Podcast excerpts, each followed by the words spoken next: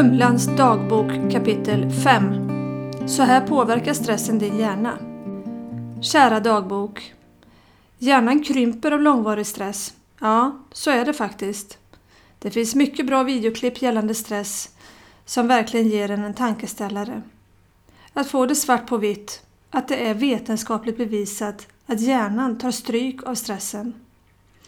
Det finns bra och dålig stress och det är viktigt att hitta en bra balans och lära sig att läsa kroppens signaler i tid. När den negativa stressen sätter igång så startas en process i hjärnan och kroppen börjar producera mer kortisol. För att stressen inte ska ta över oss så finns det bromsar i hjärnan.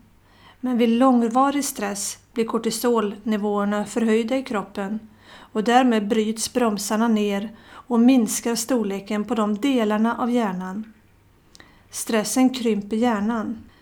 Det som gäller för att få ordning på den lilla humlehjärnan det är mycket vila och fysisk aktivitet av lugnare sort. Skogspromenader, yoga, mindfulness.